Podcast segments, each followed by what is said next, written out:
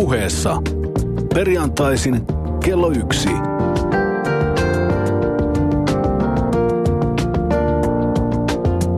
Lindgren ja Sihvonen.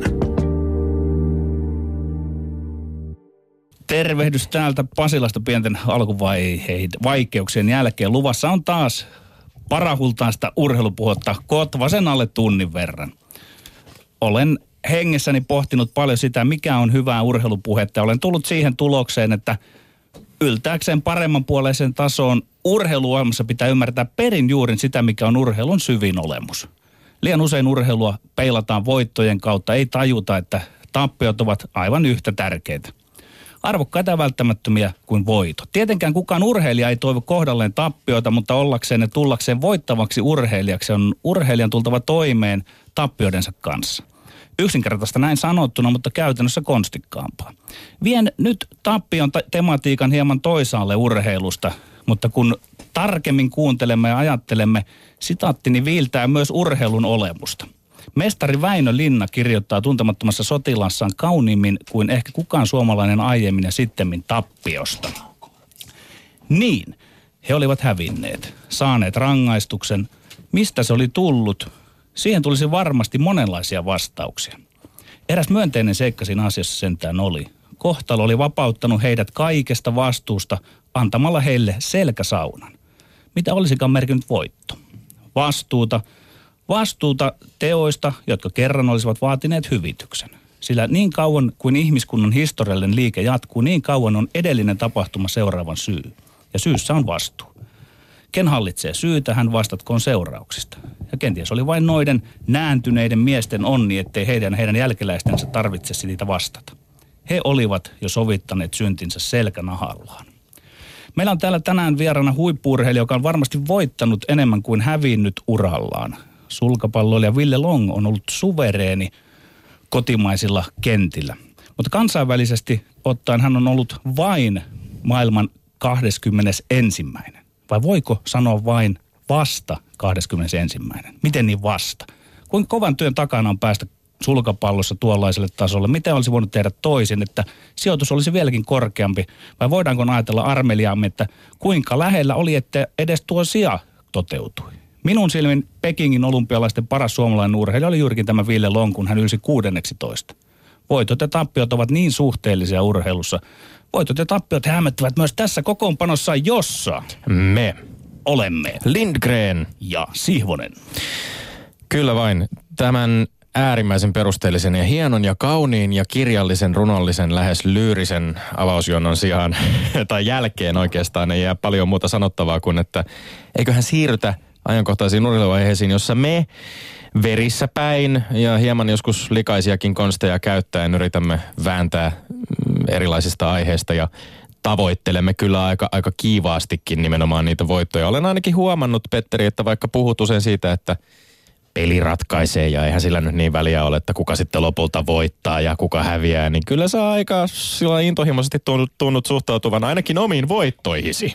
No joo, mutta mä saan myös hävitä, toisin kuin siellä vastapuolella oleva. Jahas, jahas, jahas.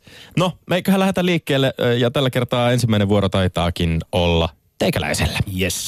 Väitän, että suomalaiset ei osaa seurata jalkapalloa. Se on väitteeni. Ja ota Höntsä Tomi nyt heti pois kasvoiltasi tuo tyyrisilme. Voi nimittäin olla, että maksatan tuon ilmeisi hyvin pian selkänhaastasi. Toistan väitteeni. Suomalaiset jalkapallon ystävät eivät osaa katsoa ja seurata jalkapalloa.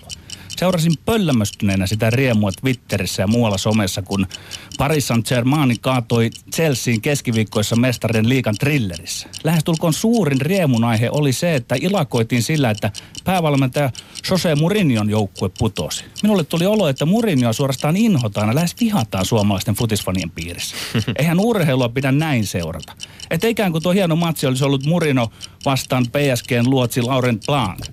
Ja jos mä laajennan tätä hommaa omalaini jääkiekkoiluun, niin mä kysäisin, että varmaan kun nyt Omski pelasi, niin haluttiinkohan siinäkin sitten Raimo Summasen takia, ne jotka vihaan Summasta, että, että se Omsk olisi hävinnyt.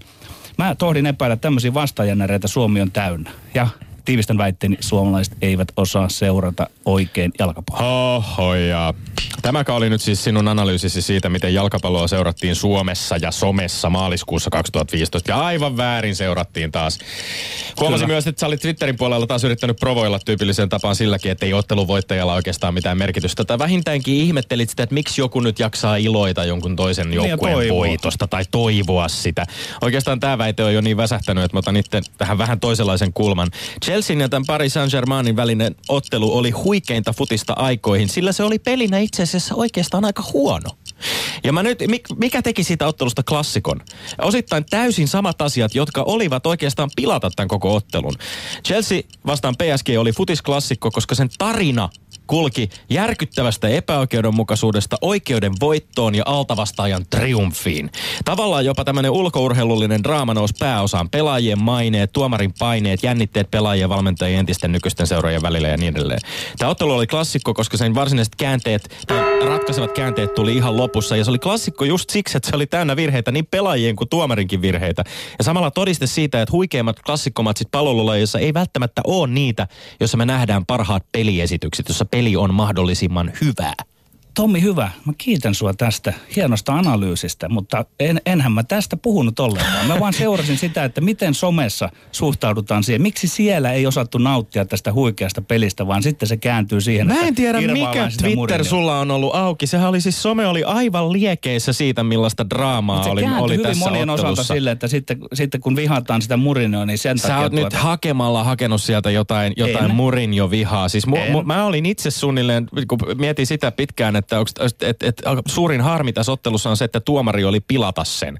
Koska tämä Slatanin uloshajoshan oli, siis oli aivan täysin, täysin naurettava tuomio ja PSG joutui sen takia pelaamaan yheks, yli 90 minuuttia vajalla. Ja silti he, siis tämä taktinen puoli siitä, mikä, miten PSG onnistui sen pelin, siitä huolimatta, että he pelasivat puolitoista tuntia vajaalla Chelsea Joo. vastaan. Joo, mutta miten se liittyy tähän mun se väitteeseen? sun väite oli niin uskomattoman typerä, että siihen ei jaksa edes puuttua tai yrittää keksiä eli vasta-argumentteja. Sä et, et, et tunnista Tommi sitä, että tuota, meillä on tällaista tuota, henkilöihin käyvää joko palvontaa tai sitten vihaa ja sitten se itse urheilu ja peli unohtuu siitä. Sä et tunnista tätä ilmiötä, vaikka seuraat, väität seuraavasi urheilua aika paljon Suomessa. En tunnista sitä, miten sä haluat lukea sitä sosiaalisesta mediasta tai haluat Unohda, lukea unohda sitä, että minut nyt, suomalaiset mutta miten sinä luet sitä sosiaalista mediaa siellä? Et ole havainnut tällaista. Mä luin sitä niin, että siis et, et, et tästä ottelusta oltiin liekeissä nimenomaan sen takia, että se oli uskomaton draama. Siinä oli kaikki käsittämättömät käänteet. Luk, siis mukaan lukion vaikkapa se, että ra- ratkaisevan tasotusmaali, joka lunasti PSG jatkopaikan Thiago, äh, Thiago Silvan puskumaali sen jälkeen, kun hän oli itse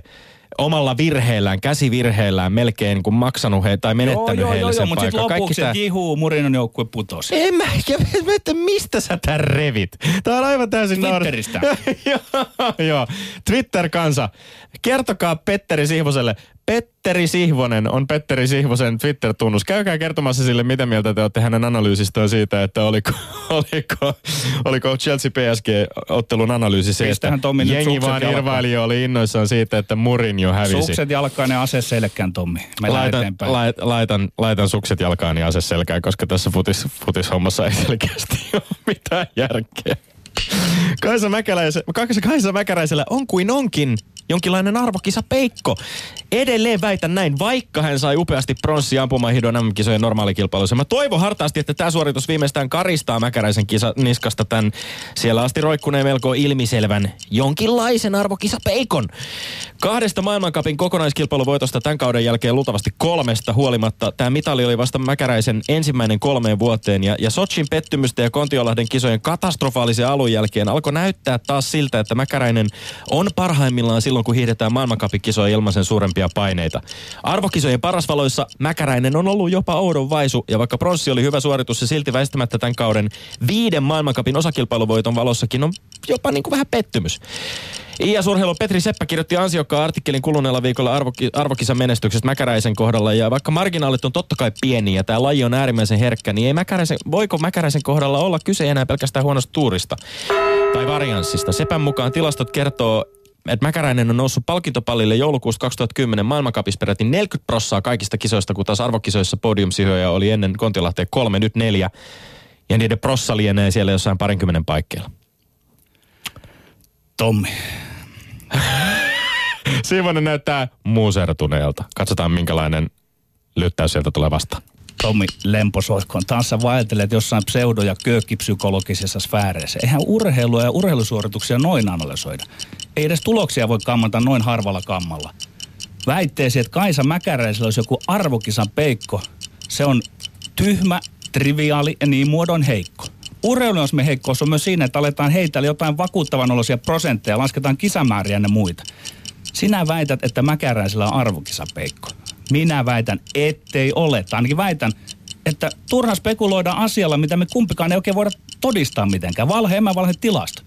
Ootas vain Tommi, kun pyydetään Kaisa Mäkäräinen tähän studioon istumaan tuohon Villen paikalle.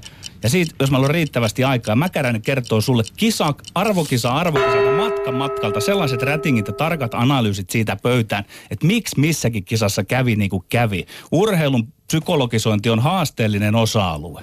Musta sekä urheilun psykologian ja urheilupsykologian halveeraamista on tehdä tuollaisia puolivillaisia diagnooseja jotenkin, ettei Mäkäräisen pää kestä arvokisapainetta.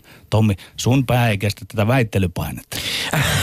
Yksi. Mä en ole väittänyt, ettei Mäkäräisen pää kestä sitä tai tätä. Mä, Mäkäräinen on huippu, huippu, älä, älä, älä, älä, älä, anna, anna mä sanoa vastaan. Äh, Mäkäräinen on huippurheilija, hänen päänsä kestäisi luultavasti kuunnella jopa Lindgrenin ja Siivosen väittelyitä. Kaksi. Jos ja kun me saadaan Mäkäräinen tänne studioon, mulla ei epäilystäkään siitä, että studiossa on silloin yksi suomalaisen hiihtourheilun kovimpia urheilijoita ja tähtiä tähän astisella 2000-luvulla. Totta kai tilastodata, siis tässä sun vastaväitteessä se, että totta kai tilastodataa arvokisojen osalta on maailmankapkisoja vähemmän. Ja, ja noin, noin herkässä lajissa sitä varianssia riittää. Ja sä lähdet psykologisoimaan tätä asetelmaa. E- epäilet hänen Tuolla... päänsä paineensietokykyä. Minä lähdin lähinnä pohtimaan sitä, että tulosten perusteella suunnilleen viimeisen puolen vuosikymmenen ajalta voidaan ihan hyvin pohtia sitä, että liittyykö arvokisoihin Mäkälän, Mäkäläisen kohdalla jotain sellaista, mikä vie suoritukset keskimäärin vähän tavallisiin maailmankapin kisoja heikompaan suuntaan. Hei, mutta eihän me voida edes tietää, että miten Mäkäräinen itse arvottaa näitä, että pitääkö se tärkeämpänä sitä maailmankappia vai MM-kisoja. Eli tämä paine on sun, hänen Tämä, päähänsä kuvittelema minä, paine. No mä en, mä en tuskin onnistu, onnistu Kaisa Mäkäräisen, mä en Kaisa Mäkäräisen päähän varmaan kovinkaan paljon paineita onnistu saamaan aikaan, to, mutta tuolla sun laiskaan ja henkilöön menevän ei-urheilua tilastoilla mitata irvailun seassa oli muutama ihan validikipointti, ja tämä on ehdottomasti yksi niistä, että arvokisamitalit versus maailmankapin kokonaisvoitto, tai ylipäänsä se, miten meillä arvokisamitalleja painotetaan ja vaaditaan, ja oikeastaan niin kuin lajista kuin lajista tai, tai lajien välisistä suhteista riippumatta, mitali on aina se joku järjetön, mieletön iso juttu. Me voidaan vierankin kanssa puhua tästä, koska siitä aiheesta varmasti riittää keskusteltavaa. No yritän nyt sitten vielä tiivistää, että mitä on jäljellä siitä väitteestäsi, että tuota Kaisa Mäkäräisellä on arvokisapeikko? Jäljellä on väitteestä se, että tämän kauden maailmankap-suorituksiin nähden Kaisa Mäkäräisen ensimmäinen kisa äh, Kontiolahden MM-kisossa oli täys katastrofi. Toinen, Entäs siellä toinen, olla vaikka hankalat toinen kisa, toinen, oli siellä oli niin. erittäin vaikeat, hu- no, niin. erittäin vaikeat no, niin. olosuhteet, mutta olosuhteet oli, oli, mitä oli ja ne oli mitä oli myöskin Sochissa, jotka meni myöskin aika lailla penkin alle verrattuna Kaisa Mäkäräisen maailmankap-menestykseen viime kaudella. Äh, maailmankapiahan hän dominoi Sochin jälkeen aivan mennen tullen.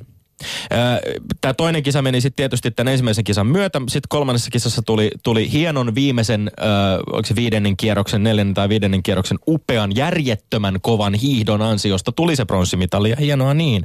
Mutta jos on niinku viisi ykkössiä maailmankapissa ja, ja kiinnostavaa nähdä, mitä Kontiolahden MM-kisojen jälkeen tapahtuu maailmankapissa. Tuleeko Mäkäräinen jälleen dominoimaan niitä ja vetämään sieltä niinku ykkössijoja ihan mennen tullen? Hyvä on, meillä on Nämä ykkössijat vähän niin. niin kuin ka- karttaa sitten kuitenkin arvokisoissa. Meillä, ja... meillä on kiista tästä jäljellä, että sä ilman tota psykologin tutkijantoa menet Sä yrität liian päin. isoa roolia nyt antaa tällaiselle niin kuin tavallaan äär, minun mielestänikin äärimmäisen kovatasoisen, kovan urheilijan niin kuin uran suoritusten pienille nyansseille. Pienille nyansseille, jossa minun mielestäni on ihan pohdittavaa. No niin, Onko? sinun mielestä on. No niin, tuomari ratkaisee sitten. No niin, mennäänkö eteenpäin? Otetaan jääkiekkoon, niin pääsee vauhtiin. Varmaan pakko mennä jääkiekkoon, jotta sä pääsisit vauhtiin. No niin, mä väitän, että jääkiekkoliikan villikorttikierros on huikea juttu. Sä Tommi täällä kerkeänä moottoriturpana oot pisteliästi sinne tänne väleihin heitellyt. Liikassa pelataan liikaa pelejä, merkityksettömiä pelejä. Pudotuspeleihin pääsee turhan monta joukkuetta. Seurasitko eilen torstaina pelejä? Jos sä seurasit, et voinut välttyä huomaamasta, miten huikea tilanne sarjataulukossa oli ennen viimeistä kierrosta. Panokset oli lähes jokaisessa ottelussa sanalla sanoa aika isot. Kalpa pelasi sijoista 5-7, Ilves 9-10, Plus sijoista 4-7, Saipa sijoista 5-8, Asset sijoista 8-10. Ja sun kannattamasi maininkas IFK pelasi sijoista 7-9. Ja nyt Tommi, kaksi sormea pelikirjalla. Voitko vannoa, että se sinä ole, joka on keksinyt liikalle villikorttikerroksella pilkkanimen sääliplayerit? Olisinpa. Urheilussa ei ikinä silloin ole mitään sääliä, kun pelataan joidenkin sovittujen sääntöjen ja sarjajärjestelmän mukaan. Mä alleviivaan vielä väitettä, niin se on kaunis ja hieno paketti, kun liikassa pelataan 60 runkosarjan matsia joka joukkue. Sitten on sääli, ei kun korjaan villikorttikierros. Ja sen jälkeen kausi huipentuu varsinaisiin pudotuspeleihin. Petteri Rakas, en ole keksinyt sääliplayereita, enkä tiedä liittyykö sääli muutenkaan erityisemmin urheiluun. Usein urheilijat ja joukkueet kyllä käyvät enemmänkin toistensa kimppuun aika säälimättömästi. Sen sijaan mä en ihan ymmärrä, miksi just SM Liigan kaltaisessa sarjassa, jossa on vain 14 joukkuetta, pitäisi ensin pelata neljän joukkueen villikorttikierros. Antaa kuudelle parhaalle jengille ylimääräistä lepoaikaa, kun vaikkapa 30 joukkueen NHL lähdetään suoraan tahkomaan playoffeja kaikkien joukkueiden välillä. Koko tämä villikorttiajatus liittyy tavallaan siihen, että joku tietty liiga, sarja tai turnaus jakautuu eri lohkoihin ja divisiooniin, josta ensin selvitetään varsinaiset jatkoon ja annetaan selkeä parille parhaiten suoriutuneille joukkueille mahdollisuus myöskin villiin korttiin. Mä en näe mitään syytä siihen, miksi liigan sarjataulukossa tällaista tarvitaan, enkä varsinkaan sitä ajatusta, että näitä sääliplayereita pitäisi entistä, entisestään laajentaa sen jälkeen, kun KK saapuu liigaan ja kasassa on peräti 15 joukkuetta, joista yli puolet edelleen pääsisi, jos pelattaisiin top 8 suoraan playoffit käyntiin. Miten tätä runkosarjan hienoa loppuvääntöä sijoituksista muuttaisi lainkaan se, että nämä asetelmat olisi selvät alusta lähtien? Kahdeksan joukkuetta playoffeihin, paras pelaa huonointa vastaan ja niin edespäin. Silloin asetelma olisi sopivan säälimätön ja korostaisi runkosarjan merkitystä entisestään. Kyllä mä lähden siitä, että täytyy myöntää, että Suomessa ollaan onnistuttu tässä, kun on luotu tämmöinen omalainen järjestelmä. Ei sitä voi verrata jonnekin NHL. Nimittäin se niin hyvin jäntevöittää ja pitää ne ottelut siinä runkosarjassa vielä loppuun asti tiukkana, kun siellä jokaisella toivo elää. Ja, tää, ja se on yksi perustelu. Toinen perustelu on se, että toki siinä on se taloudellinen Tämä on motiivi. nimenomaan. Kyse on vain ja ainoastaan siitä, että seurojen talouden takia playoff-kiekkoa pitää ei, saada ei, mahdollisimman ei, monelle ei, paikkakunnalle, ei, ei, ei. jolloin neljän joukkueen on ensin tahkottava pienet lämmittelyt ennen kuin päästään vaadittavan kahdeksan joukkueen nippuun ja varsinaisiin playoffiin. Kuuntele, käytännössä sääliplayareissa pelataan itse asiassa runkosarjan sijoituksista seitsemän ja kahdeksan. Mä väitäkin siis, että kyse ei ole lainkaan edes playoff-kiekosta, vaan runkosarjan ylimääräisistä kierroksista. No mä hyväksyn ton, mutta sä voit käännellä tuota miten päin tahansa, mutta lopulta setviytyy kahdeksan parasta joukkuetta, jotka sitten alkavat kilvoitella varsinaisissa pudotuspeleissä Suomen mestaruudesta. Mun, mun mielestä on niinku huikea järjestelmä. Eihän me lätkäjätkät olisi jatkettu tätä, jos ei kato me suuressa viisaudessa. Me olisi tiedetty, että näin sen pitää mennä. Yle puheessa. Perjantaisin kello yksi.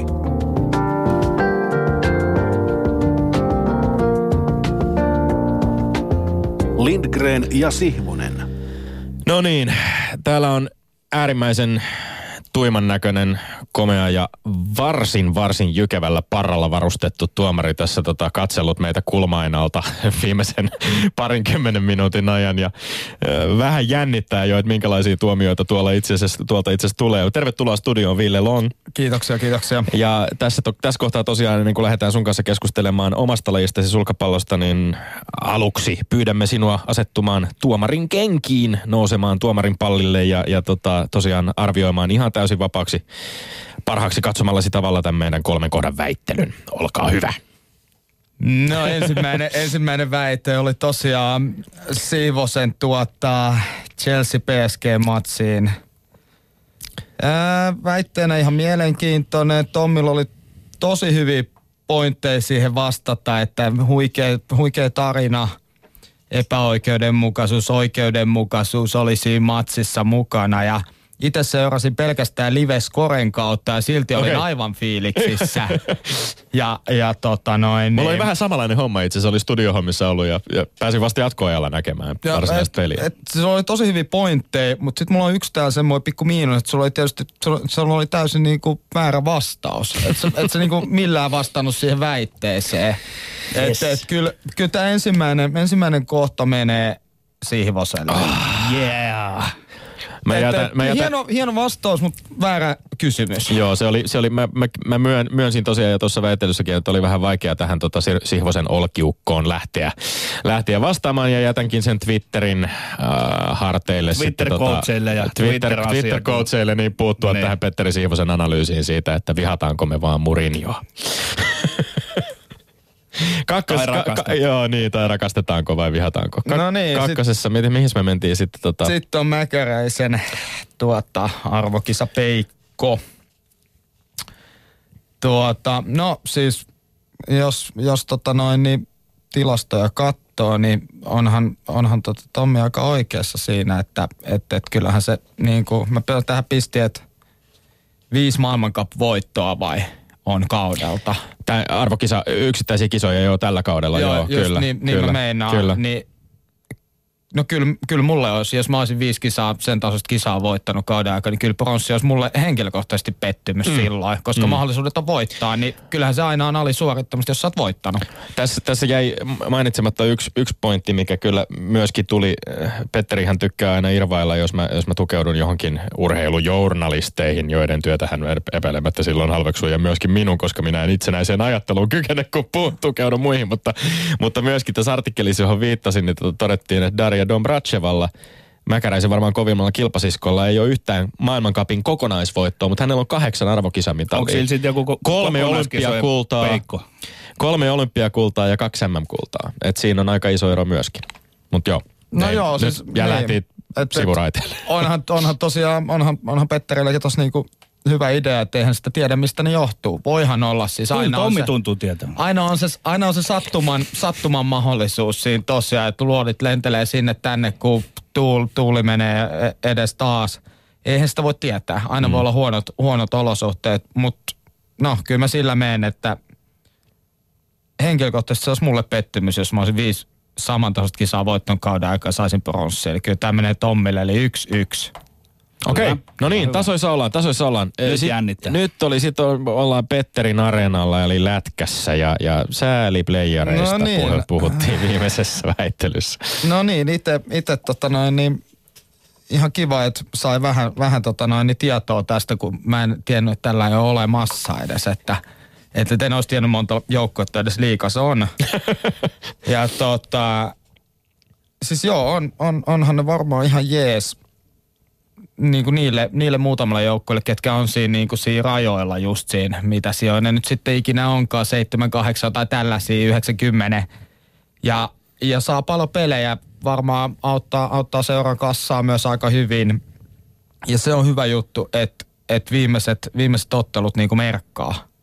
Että et, mä en tiedä paljon niin kuin jääkiekossa tapahtuu sitä, että vikatottelut, niin kuin, tai sanotaan vaikka viisi vikaottelut, niille ei olisi niin paljon merkitystä. Mä en tiedä, Ennen se oli ehkä vähän niin kuin, kun siinä oli vain se yksi viiva, mutta nyt tämä Mm. on niin kuin ihan rehellisesti sanottuna niin kuin vähän jäntevöittänyt sitä sarjan loppuun. Niin, niin, niin että se... Jaa. Ihan, Aika- ihan aika- rehellisesti, Tommi, sa- to- Tommi, ihan yleensä- rehellisesti yleensä sä pidät, sanottuna. Tommi. Joo, on jäntevöittänyt. Aika- Tom, Tommi yleensä pitää näitä jälkipuheita. Mä pidän turpani kiinni. Mä nyt yhden kerran vähän yritän tässä. Aika, aika hyvä, koska mulla oli täällä päätös valmiina jo. Muuttikohan tää viimeinen? Mitä, se- hei, mä, No anna Ville, se- Ville anna mä, laitan, mä laitan sulle yhden kysymyksen siitä, että mitä mieltä sä oot siitä, että meillä on 14 joukkuetta, sarja, kuvit, sä voit kuvitella että vaikka sulkapalloon, jos olisi tämmöinen liigamuotoinen. Pelataan No 60, niin, no niin. 60 matsia ensin runkosarjaa.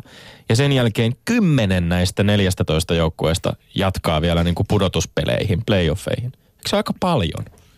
No, oo, Eikö se oo, jotenkin järkevämpää, oo, että siinä olisi oo, niinku oo, vaikka se top 8 ja ne lähtisi suoraan tahkomaan sit siitä niinku kohti voittoa? Ville otti siitä hyvin kiinni, että siitä voi olla apua myös seuraaville kausille, tämmöisille pienemmille ja vähän köyhimmille seuroille. Että kyllä siinä kun sitä kokonaisuutta on vähän niin kuin mietitty. Nyt tää alkaa, nyt tää alkaa mennä. Tää- Seura- tää seuraavaksi kyllä- passaillaan lahjuksia pöydän Siis tää, alla. tää, ja... tää on kyllä todella paha, koska mä olin itse asiassa merkannut tää Tommille tämän kohdan. Yhden, laino, yhden lainoa pointilla sillä, että, että, että pelataan se, se runkosarja ja sitten kahdeksan jatkoa ja sillä selvä. Mutta nyt kun rupesin miettimään tarkemmin, kyllä tämä menee Petterille. Mitä tapahtui? Et täällä, oli, täällä oli siis, mä olin merkannut sulle kaksi voitoon. Haluatko Tommi, että nyt perutaan tämä? Ei, kyllä Kun tää mä, on... mä, on mä, olin vähän niin kuin sä oot aina ollut. Että Tämä on hyväksyttävä. Ei, tässä oli suurta draamaa. Tämä oli kuin Chelsea PSG konsanaan. Tässä Tää siis meni- niinku tää meni lisäajalle. Tämä meni ehdottomasti. Tässä tapahtui yllättäviä käänteitä moneen moneen suuntaan. Ja lopputulos on se, että Petteri Siivonen, oot sä nyt ottanut kaksi vai kolme jo putkeen tässä ja oot hirveällä kirillä 13-12, en mä tullut lasken näitä 13-12. Enää yhden väittelyvoiton perässä ja se yksi Aki Rihlahden ratkaisematonkin siellä jossain taustalla väijyy. Yle puheessa Lindgren ja Sihvonen. No niin, äh, vielä kerran lämpimästi tervetulleeksi studioon Ville Long. Öö, Suomen ylivoimaisesti kovin sulkapalloilija jo pitkään pitkään tai monen monen vuoden, vuoden ajan ja myöskin kansainvälisesti menestynein sulkapalloilija, mitä, mitä Suomessa on nähty. Öö, mä mainitsin tuossa jo tämän tämän jykevän parran. Ja jos lähdetään vähän tällä kevyesti liikkeelle, niin huomasin, että esimerkiksi Instagramissa tuossa äskettäin viiniturnauksen yhteydessä oot, oot käyttänyt ihan kuvan yhteydessä slogani Fear the Beard. Eli pelkää partaa. Ja nyt mä siis mä suosittelen todellakin menemään Ville Longin äh, Instagramiin. Mikä se, onko su, Lungiville. Sulla on Lungiville tunnus Vielä sekä kyllä. Instagramissa että Twitterissä. Menkää katsomaan Lungivillen kuvi, viimeaikaisia kuvia Instagramista. Tota, Fear the Beard voi olla ihan, ihan tota, paikallaan. Herättääkö partasi vastapelaajissa pelkoa ja oletko ehkä hieman tullut taikauskoseksi? Onko parta, niin kuin, mitäs, minkälaisia tuloksia parta on tuonut No ei millään tavalla kyllä taikauskoiseksi. Ei ole, ei ole kyllä niin kuin se, sen, ka, sen kautta tullut jäädäkseen tämä. Että et, et itse asiassa mä, mä niin kuin viime, viime keväällä kasvatin tätä ekan kerran niin kuin todella pitkäksi EMEä varten.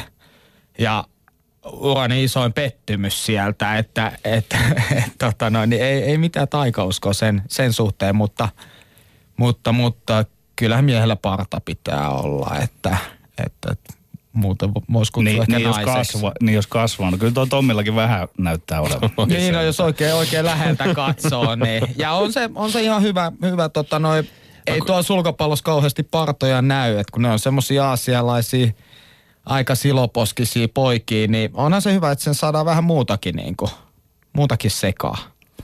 Jos mennään vähän vakavampiin asioihin, niin Ville Long, oot puhunut julkisuudessa äskettäin mun siitä, että oot jo useamman kuukauden ollut käyttämättä alkoholia. Mihin tämä liittyy? Onko se vielä niin kuin, halu tekemässä semmoista niin kuin viimeisiä spurttia urallas?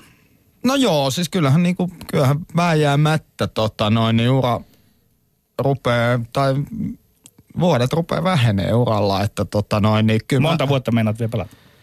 Öö, No siis mennään nyt Rioon asti ja tota, sitten sit on kaikki auki, että tota noin, niin kyllähän se muukin elämä houkuttaa tietysti, että tota noin, en ole päättänyt vielä mitään, mitään niin kuin sillä tavalla, mutta Rioon asti mennään ja sitten katsotaan uudestaan, että miten tota, mitä siitä, siitä sitten jatketaan. Mutta tota, mm, joo, kyllä mä niin kuin mietin, että, että jätetään nyt se alkoholi pois, eihän siinä ole mitään. Itse asiassa, itse asiassa tota noin, niin päätettiin viikko ennen, kun saatiin tietää tyttöystävän kanssa, että, että hän on tota noin raskaana. Nyt se ei liittynyt tähänkään Ei, tietoon. ei, ei liittynyt siihen, niin viikko ennen, nythän sitä ei kukaan tietenkään usko. et, että, mutta viikko ennen sitä päätettiin, että pidetään uuteen vuoteen asti ja no nythän se sitten siitä loogisesti jatkuu ja, ja, ja eipä sitä, niin kuin, eipä sitä ollut ikävää eikä muutakaan. Öö, on maininnut vähän tämmöisen niin kuin tosiaan askeettisen elämäntyylin jopa ehkä myöskin, ja, mutta kaikesta on niin kuin huokunut. Ja sun kohdalla kyllä varmasti niin kuin moneen muuhun öö, suomalaiseen urheilijaan verrattuna vähän niin kuin lajista lajiin itse asiassa, niin, niin huokuu kyllä aika voimakas omistautuminen sille omalle urheiluuralle ja sellainen intensiteetti, tähtäimet, tavoitteet on selkeitä, mutta toisaalta myöskin realiteetit on, on, on tiedossa. Miten sä määrittelisit jonkinlaisella tota, asteikolla nollasta sataan omaa kunnianhimoa tai määrätietoisuuttasi? No joo, siis kyllä, kyllä tota noin, niin koko aika mä, mä niin kuin pidän tätä muuraa semmoisena matkana, että kyllä, kyllä niin kuin, no askeettisesta elämästä nyt ei voi mun kohdalla ikinä varmaankaan puhua, mutta, mutta tota noin, niin kyllä, kyllä niin kuin tosi paljon kehittynyt se niin kuin urheilijana eläminen, oleminen niin kuin vuosia ja mä edelleen niin kuin kehityn päivä päivältä siinä, että et, et, tota noin, niin kyllä mä pidän sitä semmoisena matkana, mä, haluan, niinku, mä haluan, haluaisin niinku tulla niin hyväksi urheilijaksi. En pelkästään niinku se, sen pelin kautta, vaan itse niinku koko kaikki valmistautuminen ja kaikki niinku eläminen urheilijana. Mä haluaisin tulla niin hyväksi kuin mä pystyn. Ja tota, ja tietysti joo, siinä on siis realiteetit on, että en mä niinku enää, en mä, sen voi nyt niinku sanoa, että en mä hingu, että mä olisin maailman ykkönen. Ei mulla ole mahiksi semmoiseen. Että et, et mun, mun, mun niinku tavoitteet on, että mä tuun niin hyväksi pelaajaksi, kun mä pystyn. Ja mä pystyn edelleen kehittyä. Mä huomaan, että mä pystyn kehittyä, koska ei tätä lajia kannata niinku paikallaan junnata. Et kyllä mä voin tehdä ihan mitä muuta tahansa, mutta jos mä rupean junnaa paikallaan, niin en mä sit, sit kyllä loppu. Lajissa, jossa, jossa suomalaismenestystä ei kauheasti olla totuttu näkemään. Sä oot ollut parhaimmillaan maailmanlistalla siellä 21. Sä oot nuorten EM-pronssimitalisti vuodelta 2003. Pekingin olympiasulkapallossa 16 parhaan joukkoon paras suomalainen olympiasulkapallosuoritus kautta aikojen – kymmenkertainen Suomen mestari, yhteensä 13 kansainvälistä turnausta. 14. 14, anteeksi. Öö, tällä hetkellä maailmanranking 50... Ei, ei aavistustakaan. 55 mun tarkistusten okay. mukaan. Mutta tota, ja, ja viime, vielä siis ihan tässä tota, äskettäin viime marraskuussa voitit uran ensimmäisen GP-tason turnauksen, jota, jota itse ainakin kommentoit, että on siis ylivoimaisesti uran niin kuin isoin yksittäinen turnaus, turnausvoitto. Öö, mikä on juuri nyt tällä hetkellä tilanne, mutta myöskin ö, on, on käynyt ilmi ihan selkeästi sun, sun tämän kauden, kauden tuloksia ja turnauksia seuraten, että sulla on ollut pikkasen polvien kanssa ilmeisesti ongelmia. Joo, no siis tota, mulla on ollut aika paljon kaiken näköistä. Että siis viime, viime marraskuun jälkeen, sen oikeastaan se kisan jälkeen, niin sitten tuli kaiken näköistä, tuli, tuli tota, tulin kipeäksi, oli pitkää kipeä ja sitten ollut polveja ja vähän kaiken näköistä. Tässä about pari viikkoa sitten varmaan ekat kunnon niin kuin kovat treenit pystyy vetämään marraskuun jälkeen. Et nyt on ihan siis sairaan hyvä fiilis.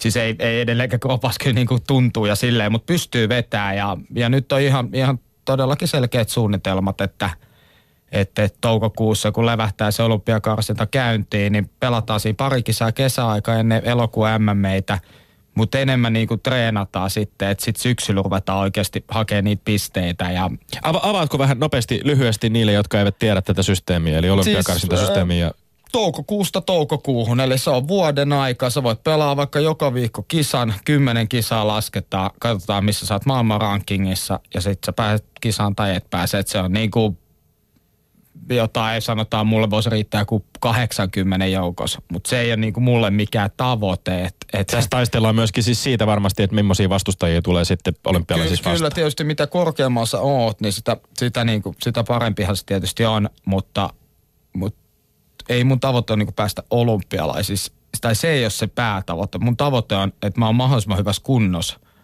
silloin olympialaisissa. Ja jos mä oon mahdollisimman hyvässä kunnossa, eli nyt tämän vuoden hyvässä kunnossa, niin mä tuun pääsee sinne. Et se, on niinku, se tulee sivutuotteena.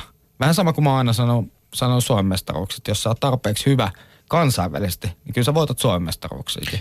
Tätä systeemiä, tätä toukokuusta toukokuuhun systeemiä läpikäydessä itse asiassa itsekin tuli tämmöinen niin oivallus ja tajuaminen siitä, että hetkinen, että vähän yli vuosi Rion olympialaisiin. 2016 mm. hä- hämöttää jo aika lähellä sieltä ne tulee. Ja mua miellytti Ville tuossa toi sun vastaus semmoinen, niin kuin sanotaan, suhteellisuuden tajuisuus, niin kuin Risto Niemen olympiakomitean puheenjohtaja sanoi, että me emme ole urheiluhullu, vaan me olemme menestyshullu urheilukansa. Ja tota, liittyen siihen, Tomi sanoi tuossa ja mäkin sanoin, että sun paras sijoitus maailman rankingissa on ollut 21. No se tarkoittaa, että siellä on myös tappioita – osataanko me Suomessa, nyt saat esiintyä omassa asiassa ihan niin kuin reilusti, osataanko me riittävästi arvostaa esimerkiksi, tota, että olet ollut maailman rankingissa 20 eka. Kuinka kovasta urheilusuorituksesta on, jos sä sen niin kuin asetat? Kyllä sullakin on jonkunlainen käsitys siitä, että kuinka kilpailtuja eri lajit maailmalla on. Joo, on, on, on totta kai siis todellakin hyvä käs, käsitys ja niin kuin, kyllähän sitä on ruvennut niin kuin iän kanssa miettimään enemmän ja enemmän, että, että välillä jopa silleen vähän, vähän hassusti, että mitä jos olisin 21. paras tota jääkiekkoilija. Että ei välttämättä... Toi on loistava vertaus. Et, ei välttämättä, tota noin, niin voisi olla vähän erinäköinen toi, toi tilipussi tällä hetkellä. Et, et, mut... Niin mun ammattiarvio voi kuulua, että vaikkapa Teemu Selänne voisi olla noin siellä 20 ollut monta vuotta maailman jääkiekkorangissa. Hän on suuri sankari, rikas Kyll, mies. Kyllä, kyllä, Et, kyllä. Pikkusen varmaan tämmöinen korpea. Ei, ei, ei oikeastaan, ei oikeastaan. Siis jos toi rupeisi ko- korpeamaan pikkusenkaan, niin kyllähän siihen niinku suomalaisen mentaliteetti siihen juuttuisi ja sitten se niinku harmittaisi koko aika. Ja, ja, ja ei sitä kannata sillä tavalla, siis ihan, ihan kiva juttu, että niinku, että et, jotkut on valinnut toisella ja jotkut toisen. Mä, mä en kadu päivääkään, että mä oon valinnut tällainen. Että et, tota no, mutta kyllähän se, kyllähän se tosiaan niinku, mietitään, jos sulkissa on, sanotaan vaikka, no se on top 5 pelatuin laji todennäköisesti maailmassa. Ja, ja siinä, jos mä oon 21 ollut maailmanlistalla, nyt 10 vuotta ollut niinku käytännössä maailman huipulla, niin niin tota, no kyllä mä pidän sitä aika kovana, kovana suorituksena, mutta helppohan se on niin kuin, on, on muitakin paljon tosi niin kuin aliarvostettu urheilijoita. Esimerkiksi Jarkko Nieminen on todella aliarvostettu. Ei, ei kertaakaan voittanut vuoden urheilijapalkintoa. Ja kuitenkin niin kuin... Sitä voisin sanoa, että väittelystämme huolimatta, että Petteri Siivosen kanssa molemmat pidämme myöskin jonkinlaisena pyhäin häväistyksenä, että, Kyllä, että et näin, ei, niinku- näin ei ole se on, käynyt. Se on ihan, ihan käsittämätön. Tota, tennis ei, ei ole todennäköisesti niin, niin paljon pelattu kuin sulkis, mutta niin arvostettu, niin kilpailtu mm. laji tällä hetkellä. Ja niin pitkät traditiot, että et se on niinku ihan käsittämätön Jarkko on ollut niin korkealla. On edelleen huippupelaaja. Et se on niinku, no, en minä tiedä. Aikaisemmin omasta nuoruuden päivistäkin oikeastaan tulee mieleen sulkapallon, sulkapallon kohdalla lähinnä yksi nimi Pontus Jäntti, joka, joka oli aikoinaan maailmanrankissa, maailmanrankingissa itse asiassa korkeimmillaan siellä 18. Öö, olympialaisissa ei kuitenkaan päässyt, päässyt niin pitkälle kuin esimerkiksi itse pääsit, mutta et, ö, nyt sulkapallo, suomalainen sulkapalloilu identifioituu ja on aika pitkään jo aika lailla henkilöitynyt, ident- identifioitunut nimenomaan Ville Longiin. Tuntuuko jollain lailla siltä, että, että sä, sä joudut vähän niin kuin yksin kantamaan harteilla tätä, tätä tota lajia Suomessa? No joo, siis kyllä niinku, no nythän siellä on niinku nuorempia poikia tulossa ja ne pelaa kisoja, mikä on niinku, välillä on ihan kiva, kun on, on muitakin kisoissa mukana.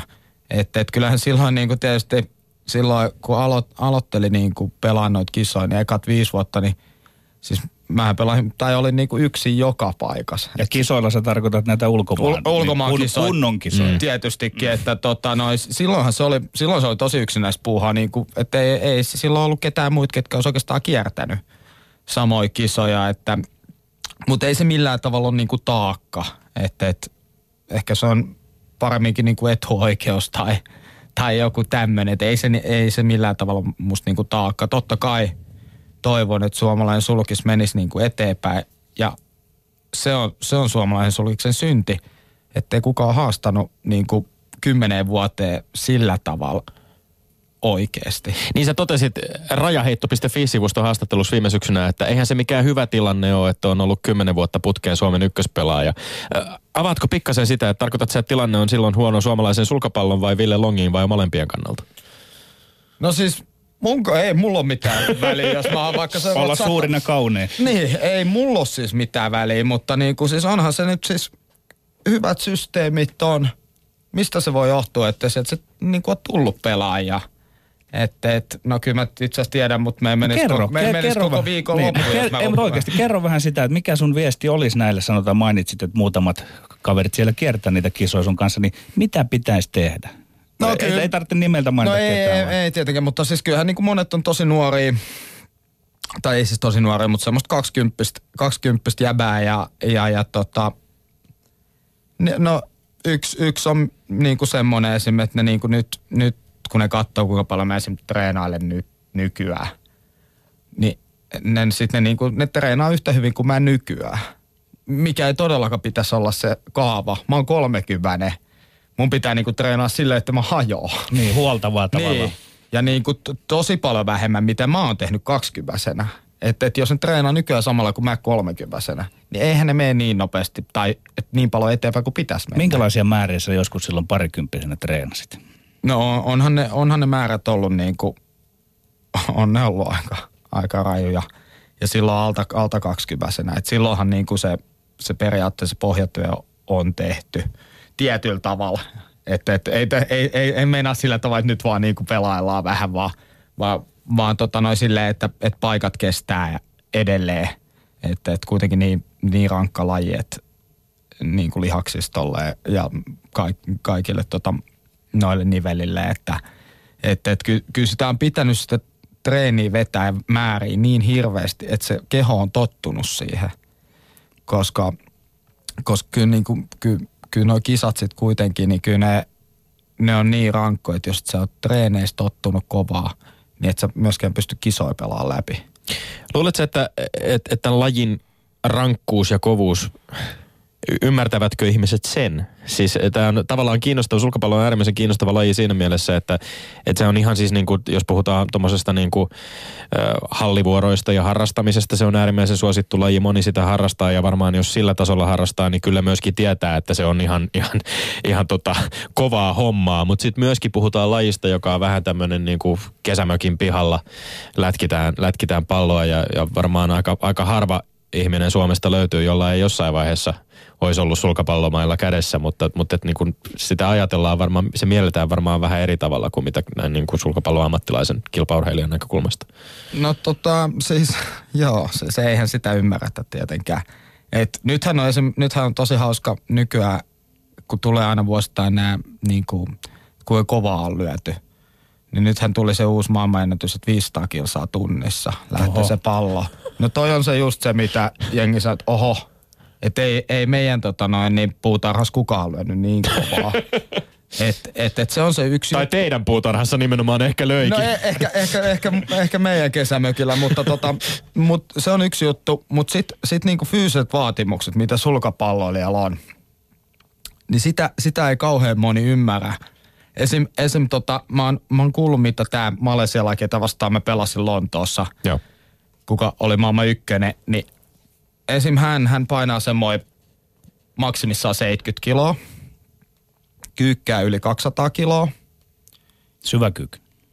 Ei, ei, ei syvä mm. Me, meidän laisen juurika tehdä, siis se on se 90 joo, asteen joo. kyykky. Se on niinku se, mistä lähdetään peli, tai siis mm. pelin tiimelyksessä siitä. Peliasento. Mm. Joo. Juoksee yli 4000 kuupperis. Eli, eli sun pitää olla helvetin, anteeksi, yeah. todella vahva, todella, todella kestävä ja myös nopea. Että et se ei ole niinku... Ja no silti sit... ei saa jäykistöä, pitää olla myös taitava. Kyllä, äh, kyllä. Tällaisia lajeja muuten on, mä sivumenen heitä vaan tässä jääkiekko on, on sukulaisuussuhteessa tuossa mielessä, että se vaatii myös hirmu eri ulottuvuuksia, samoin judo ja paini. Mutta on mielenkiintoista kuulla, että todellakin, että tämä pätee sulkapalloon. Joo, että et se, on, se on vähän niin kuin, se on tosi kompleksinen laji niin kuin treenata. Että et jos sä rupeat huomaa, että tai varsinkin niin kuin nuorille, ketkä on niin kuin periaatteessa vähän niin kuin tabula rasoivia toisaalta. Ne on niin kuin, että sitä ruvetaan tyhjästi niin kuin rakentaa. Niin kun ethän sä voi treenaa nopeutta ja kestävyyttä samaan aikaan, ne syö toisiaan. Niin sun pitää miettiä, että vedät sä nyt puoli vuotta aika nopeutta, sitten seuraava puoli vuotta niin kestävyyttä, mutta sitten sun pitäisi se nopeus säilyttää siellä. Ja sittenhän sä ootkin vasta pulassa, kun sä tajuut vanhemmalle, että ei hitto. Että nyt, nyt mä jaksan erään pelata – mutta mut mä en jaksa pelaa kuin erään. Oletko sinä, Ville Long, ollut tässä suhteessa semmoinen oman tien kulkija vai onko sulla ollut tämän fysiikkaharjoittelun osalta semmoisia asiantuntijoita, jotka on auttanut oikaisemaan sen asian ytimeen, koska just niin kuin kuvasit, niin se on aika tarkkaa palapelin rakentamista. On, on mulla ollut paljon, paljon tota, noin, apuakin on ollut, että tota, no mun pelityyli vaatii kovaa kestävyyttä. Mä, mä, pelaan, mä tykkään mielellään pelaa pitkiä ralleja. Mutta mutta mullahan on juoksukestävyys niin siis aivan surkea. Niin kuin isoäidin tasolla. Et mä, mä en... Se voi johtua myös juoksutyylistä. Joo, se johtuu ihan varmasti siitä, mutta mut kentällä sitten kun ruvetaan liikkua, niin sit, sit mulla onkin niinku kestävyyttä vaikka muille jakaa. Ja se voi johtua osittain siitä, että mä oon hemmetin vahva. Ja niin kuin puntilla mä käyn vähän kattelee, kun muut nostaa, niin mun nousee maksimit siinä samalla. Et se ei ollut se ikin se ongelma. Et, et, mutta tietysti se meinaa sitä, että mulle tulee helposti massaa lisää. Ja se kaikki ylimääräiset tietysti kilot, grammat, niin tota, heikentää sitä kestävyyttä. Että et, et kestävyyden kanssa pitää, kyllä sen kanssa pitää, mun on pitänyt eniten tehdä hommi sen ja sitten nopeuden kanssa. Jos vähän vielä tartutaan, tartutaan kiinni siihen, että millä tavalla me saatas vielä enemmän ö, kovia suomalaisia sulkapalloilijoita. Ö, onko jotain sellaista nimenomaan niin kuin valmennuksen, asiantuntemuksen tai lajin edistämisen puolella, millä, millä sun mielestä, mitkä olisi niin semmoisia isoja juttuja, jolla voitaisiin edistää sitä, että, että sun kaltaisia kunnianhimoisia äärimmäisen kova, kovia sulkapalloilijoita Suomeen putkahtaisi lisää? Totta, mulla on aika, aika selkeä käsitys tästä. Eli tota, mua edeltävä sukupolvi, siellä oli kaksi huippupelaajaa. Sitä, sitä aikaisemmin oli viisi huippupelaajaa. Nyt on yksi. Niin kyllä siinä suunta näkyy, on väärä. Suunta on täysin väärä.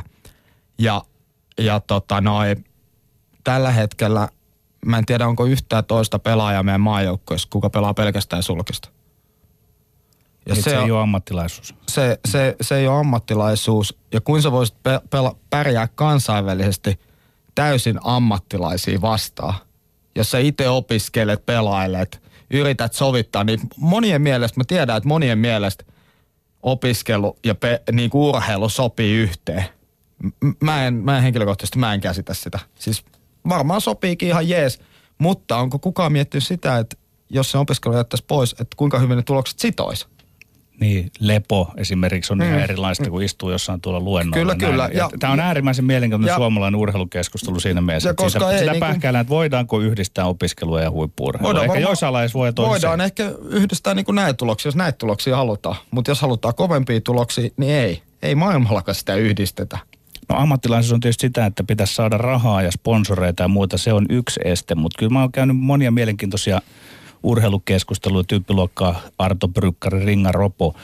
Tämä aika on mennyt siihen, että mietitään ensin sitä rahaa ja sitten vasta ajatellaan, että no sit mä voisin urheilla, mutta tunnistatko sä itse tätä, tätä niin kuin nuoren polven ongelmaa, että, että muut asiat on tärkeämpiä kuin se äärimmäinen rakkaus lajiin ja kunnianhimo? Totta kai siis, siis rahaa ja ylipäätänsä niin koulutusta arvostetaan niin kuin yli kaiken tällä, hetke, tällä, tällä hetkellä niin kuin maailmassa mun mielestä. Nämä on kaikki niin kuin ihan täysin subjektiivisia niin analyysejä, mutta nä, näin mä näen tämän jutun. Ja sitähän se just meinaa, että pitää löytää niitä tarpeeksi tietyllä tavalla hulluja yksilöitä, ketkä haluaa mennä sen, niin kuin sen läpi sen, sen seola. Mutta mut siinähän se onkin, että vaikka sä niin kuin oot ammattia, sitten teet kaikki täysin oikein. Se ei takaa mitään. Se ei takaa yhtään mitään. Että sä voit vetää, mutta ei, ei susta välttämättä tuu hyvää. Se ratkaisee, sun pitää olla lahjakas – ja se, sun pitää tehdä sitä hommaa. Ja toinen, kun sulta puuttuu, niin moi moi. Yle puheessa Lindgren ja Sihvonen. Tästä rahoituksesta ja, ja tavallaan vähän, olisi kiinnostavaa mennä vähän vielä tähän sulkapalloammattilaisen arkeen, jos, jos pystyt pikkasen kuvaamaan ehkä sitä, mitä se käytännössä tästä tuli mieleen myöskin muun muassa sun kommentit nimenomaan tämän legendaarisen hienon ensimmäisen kierroksen ottelun jälkeen malesialaista maailman tai ykköseksi ränkättyä pelaajaa vastaan. Se oli muuten kovin suomalainen suoritus niin se on olympialaista mun arvion mukaan. Etenkin se yksi erä siellä seassa. Voisin, voisin hyvin yhtyä kyllä tähän, tähän arvioon, eli Lee, Lee Chong Veita vastaan pelattu ottelu. Mä muistelen jotenkin niin, että, että tota, totesit muun muassa Hesarissa sen, sen Hesarin urheilutoimittajalle sen ottelun jälkeen, että tota, siellä on malesialaisella taitaa olla tota viisi autoa tallissa ja sä joudut vähän itse miettimään, että mistä saa kahdeksan, kahdeksan, kahdeksan autoa tallissa ja, ja joutuu tota itse, itse miettimään, että mistä, mistä kyydin, kyydin järkkäisi. M- miten tota, millä tavalla kun, kun pelaa tuolla huipulla ja pelaa näitä huippupelaajia vastaan, jotka varsinkin asianmaissa ovat – suuria, suuria urheilutähtiä ja, ja myöskin taloudellisesti ihan eri skaalalla kuin itse. Onko se tullut semmoinen epätoivo missään vaiheessa, että tässä ei ole mitään järkeä. Tästähän meillä muistuu varmasti aika monella mieleen myöskin Pekingin olympialaiset ja sen jälkeen totesit nimenomaan 16 joukkoon selvittyä ja hienon, hienon suorituksen yhden niiden olympialaisten hienoimmista suorituksista saavutettua se, että, että tota, nyt jos ei niin kuin taloudelliset edellytykset oikeastaan parane, niin mailla menee naulaan. En tiedä, olitko ihan täysin vakavissasi vai? No itse asiassa olin kyllä, silloin oli ihan täysin vakavissa, niin että tota, silloin karsintakaudella just 2008 keväällä yksi kisa esim, niin, niin tota, mulla oli varaa ostaa menolippukisaa, mutta ei paluulippu. Et, et siis oli parempi tä, pärjätä sitten. Ei, no mä voitin sen kisa. no niin. Et, et, et, et, ei ole ilmeisesti menestyspeikkoa siinä suhteessa, mutta tota, Tota, tota, siis joo, että tolla on ollut siis pahimmillaan tila. Nyt ei tietenkään voi, voi puhua niinku samana päivänäkään. Että et, itse asiassa niin oliko se viime vai edellisvuonna, kun kat, kattelin tota, tosiaan vuoden vikana päivänä, niin luulin, että olisi jäänyt jopa niin kuin ylimääräistä. O, olin kylläkin väärässä, ei jäänyt, mutta, mutta oli niin kuin mahdollisuus ja, ja, ja mutta ei, kyllä se väli, niin kuin, kyllähän se välillä on, on niin kuin tosi semmoista, että miksi? Miksi? Kyllä sun pitää niin kuin kysyä välillä, että mi, mi, mikä tässä on se, että miksi mä vähän niin kuin tee ihan mitä tahansa muuta. Jo, jos mennään vähän, vähän lähemmäs tavallaan, tämä rinnastus, rinnastus tota Malesiaan tai Kiinaan, ää, Aasian maihin, jossa, jossa sulkapallo on iso laji, ää, on, voidaan mennä lähemmäskin ajatellaan muita Pohjoismaita, mua on aina mietitty tänne, mikä johtaa siihen, että tietyt lajit on äärimmäisen suosittuja ja, ja, ja tosi tosi kovia joissain maissa, kun esimerkiksi ihan jo lähialueen muutkin urheilijat tai muut maat ei pääse lähes, läheskään niin kuin samalle, samalle mitalle. Sulkapallossa esimerkiksi on tällä hetkellä kolme tanskalaispelaajaa maailman top 10. Öö, miksi, miksi, miksi Tanska on niin kova sulkiksessa? No siinä siis... Mitä siellä tehdään oikein? Siellä on, siellä on todella pitkät traditiot. Ja, ja tietysti traditio meinaa sitä, että siinä kun päästään siihen hyvään kierteeseen. Siellä on ollut maailmanmestareita, jostahan se on toki alkanut, sitä mä en tiedä miten se on alkanut aikoinaan. Mutta sitten kun sä pääset siihen hyvään kierteeseen, niin sun täytyy tehdä jotain todella väärin, että se katkee. Ne antaa ne maailman parhaat, antaa kato oppii niille nuoremmille, huonommille, ketkä tulee. Ne pääsee pelaamaan maailman parhaat vastaan, ne tietää mitä se on. Ja sitten se jatkuu se sama, niistä tulee sitten huippuja, sitten seuraavat. Se, se on se niinku se, se oravan pyörä, mistä täytyy tehdä todella pahasti väärin, että se katkee. Ja, ja tota noin, niin onhan se, onhan se niinku täälläkin samalla lailla, niin, mutta se on eri, eri mittakaavas. Että et ei se niinku, ei, ei, ei ole niinku maailman ollut ikin, ketä vastaan mä olisin niinku esim. päässyt treenaamaan. Tai mua edeltävät olisi päässyt sillä tavalla treenaamaan. Niinku ihan top 5 pelaajia. Että kyllähän, sitähän se on. Sun pitää tottua siihen. Sulkapalloilija Ville Long, mä haluan tietää semmoisen aika perustavaa olevan, tai kysyä perustavaa olevan kysymyksen. Ää, kun tuossa nyt on muutama kerran vilautettu sitä, että kyse ei ole vain voitoista ja tappioista, niin tuntuuko susta, että sä oot löytänyt omat rajasi pelaajana? Onko se päässyt parhaimpaas? Onko, niin ja onko mä muuten ymmärtänyt oikein, että sä oot aloittanut kymmenenvuotiaana? O, voisiko, jos olisit aloittanut vähän aikaisemmin, voiko siitä jäädä jotain hampaan koloa ja toista ehkä sitten saanut vielä enemmän irti, koska se kuulostaa näin urheiluihmistä aika myöhäiseltä kymmenenvuotiaana. Mutta ootko saanut irti kaiken itsestäsi? Tuo on itse asiassa tosi mielenkiintoista, koska siis sä oot ensimmäinen, kuka on ikin kysynyt tota, että ootko miettinyt, että olisiko kannattanut aloittaa aikaisemmin sulkis. Siis futiksen mä aloitin kuusivuotiaana.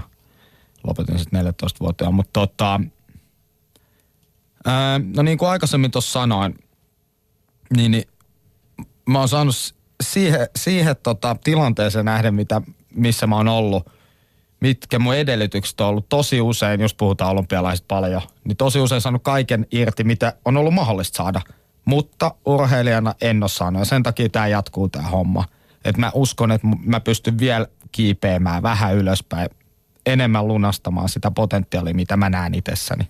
Ja ymmärränkö mä sen oikein, että se ei välttämättä tarkoita, että enää koskaan oot edes siellä 21, että vaikka olisit siellä 30, niin silti saatat vielä niin kuin kokonaisvaltaisemmin olla kehittynyt urheilijana ennen muuta tyytyväinen itse omaan tekemiseen. Kyllä, kyllä. Se, se, meinaa, se meinaa just noin, että kyll, kyllähän tota noin, niin – kyllä sen, kyllä sen näkee helposti siitä esimerkiksi, jos katsoo mun turnausvoittoja. Niitä tuli aikaisemmin, aikaisemmin vuosit, niitä tuli enemmän. Nykyään, nykyään sun täytyy enemmän taistella joka matsi eteen. Ja iän myötä se ei ole enää niin helppoa. Palautuminen on paljon hitaampaa, kaikki on paljon hitaampaa. Niin, niin ei se välttämättä aina niin kuin, miten se nyt sanoisi fiksusti. Siis niin, mä haluan tehdä tätä niin kuin duunia – ja pe- pelillisesti, kun mä menen kentälle, mulla on täysin eri fiilis kuin aikaisemmin. Mä oon silleen, niin kuin, että mä haluan voittaa. Nykyään mä menen kentälle, oli se kisa mikä tahansa. Mä, mä sanon itse, että pelaat niin hyvin kuin mahdollista. Tätä ei saisi sanoa oikein Suomessa, tätä sanotaan selittelyksi, mutta mun mielestä tosta ei, on urheilussa kysymys ei, ei, ei, mutta mut siihen tullaan, siinä tullaan täysin siihen sama asia, mistä mä selitin aikaisemmin eri, eri kontekstissa kylläkin, mutta jos mä pelaan mahdollisimman hyvin mun omia niin oman tason mukaan, mä todennäköisesti voita. Jos, jos, jos en mä voita, mä oon pelannut mahdollisimman hyvin. Täytyy. Mitä mä voin tehdä? Tää dynamiik... Silloin, mm. silloin mun vastustaja on ollut parempi se on ehkä pelannut niin kuin, tai se on vaan parempi. Ei sille voi mitään silloin. Se voi olla viisi vuotta nuorempi, se voi olla uransa jossain semmoisessa niin kuin ihan mä en, voi, mä en voi tehdä asialle yhtään mitään. Mm. Mä pelaan niin hyvin kuin mä pystyn, mä en voi tehdä mitään. Tämä dy- dynamiikka, äärimmäisen tiukka pelaaja pelaaja vastaan, kun kilpailuasetelma näkyy sulkapallossa. Me, mä muistan, kun Jarkko, Jarkko Nieminen oli täällä myöskin studiossa vieraana ja keskusteltiin hänen kanssaan. Mä yritin vähän saada kaivettua sitä semmoista, että, että millä tavalla se pelaajien esimerkiksi keskinäisissä suhteissa tai kun siellä ollaan, ollaan pelikiertoilla, niin miten se näyttäytyy tämä niin kuin henki, henkien taisto, että siinä tavallaan tehdään just nimenomaan sitä omaa suoritusta niin hyvin kuin mahdollista, mutta sitten kuitenkin siellä on se toinen, siellä on se vastapuoli, jota vastaan väännetään. Ja myöskin sulkapallossa samoin kuin, kuin tenniksessä, niin tämmöisen maalikon näkökulmasta, niin tuntuu, että se vaatii aika paljon henkistä kanttia. Myöskin sitten joutuu tunnustamaan se, että nyt toinen oli parempi, vaikka tein kaiken niin hyvin kuin pystyin. Kyllä tosi paljonhan se on henkistä peliä, että siis maailman huipu kaikki pelaat on niin hyvin. Se on tosi pienestä kiinni just, että kuka pystyy niinku niitä paineita, kuka pystyy niinku kaikkea, mitä on muuttui, kuka pystyy niihin parhaiten niinku suhtautuu, sopeutuu, niin ne se oikeastaan ratkaisee. Mutta joo, kyllä se on henkistä peliä. Mä oon yksi varmaan tuuri vihatuimpi jätki kentällä. Ihan, ihan mistä, varmasti. mistä johtuen? Niin. No mä oon todella, todella niin kuin silleen, en veemäinen vastusta, en mennä taas, taas lipsauttaa. Niin tota, tota, tota, siis, siis todella ilkeä vastusta, että kyllä mä, mä niinku, kyllä saman tien isken kiinni, jos tois, to, mä näen niinku heikkoutta. Eli ja... sääliä, me puhuttiin sääliplayereista, Ville Longien sulkapallokentällä sääliä tunne. Ei, ei, en mä sillä, en mä sillä tavalla, että kyllä niinku henkisesti, henkisesti niin monet kerrat on muserettu vastusta. Yle puheessa Lindgren ja Sihvonen. Niin, lä- lämpimät kiitokset äh, sulkapalloammattilainen Ville Long ja me toivotamme menestystä treenin jatkoon ja, ja myöskin sille Rioa kohti suuntautuvalle tielle ja totta kai myöskin perheelämän puolelle. Siellä on, Kiitoksia, siellä on kiitoksia. uusia muutoksia luvassa. Kiitos minunkin puolestani. Ja nyt Tommi, maineikkaat urheiluterveisissä. Minne ne lähtevät? Tunnustan, että ihan vähän silmä eksyi tuonne Twitterin puolelle ehkä sen takia, että mä vetosin sinne, että, että yrittäkää nyt jeesata näiden Petterin argumenttien kumoamiseksi. Mutta siellä tuli vastaan tällainen Noora Popin laittama twiitti. Tuli urheilupuheesta mieleen punainen kortti rasismille kamppis. Ootteko messissä Lungiville, Father Metro, Petteri Sihvonen? Totean varmaan kaikkien meidän syvällä rinta-äänellä aivan ehdottomasti olemme messissä. Punainen, punainen kortti rasismille kaikessa urheilussa. Ensi viikkoon. Yle puheessa perjantaisin kello yksi.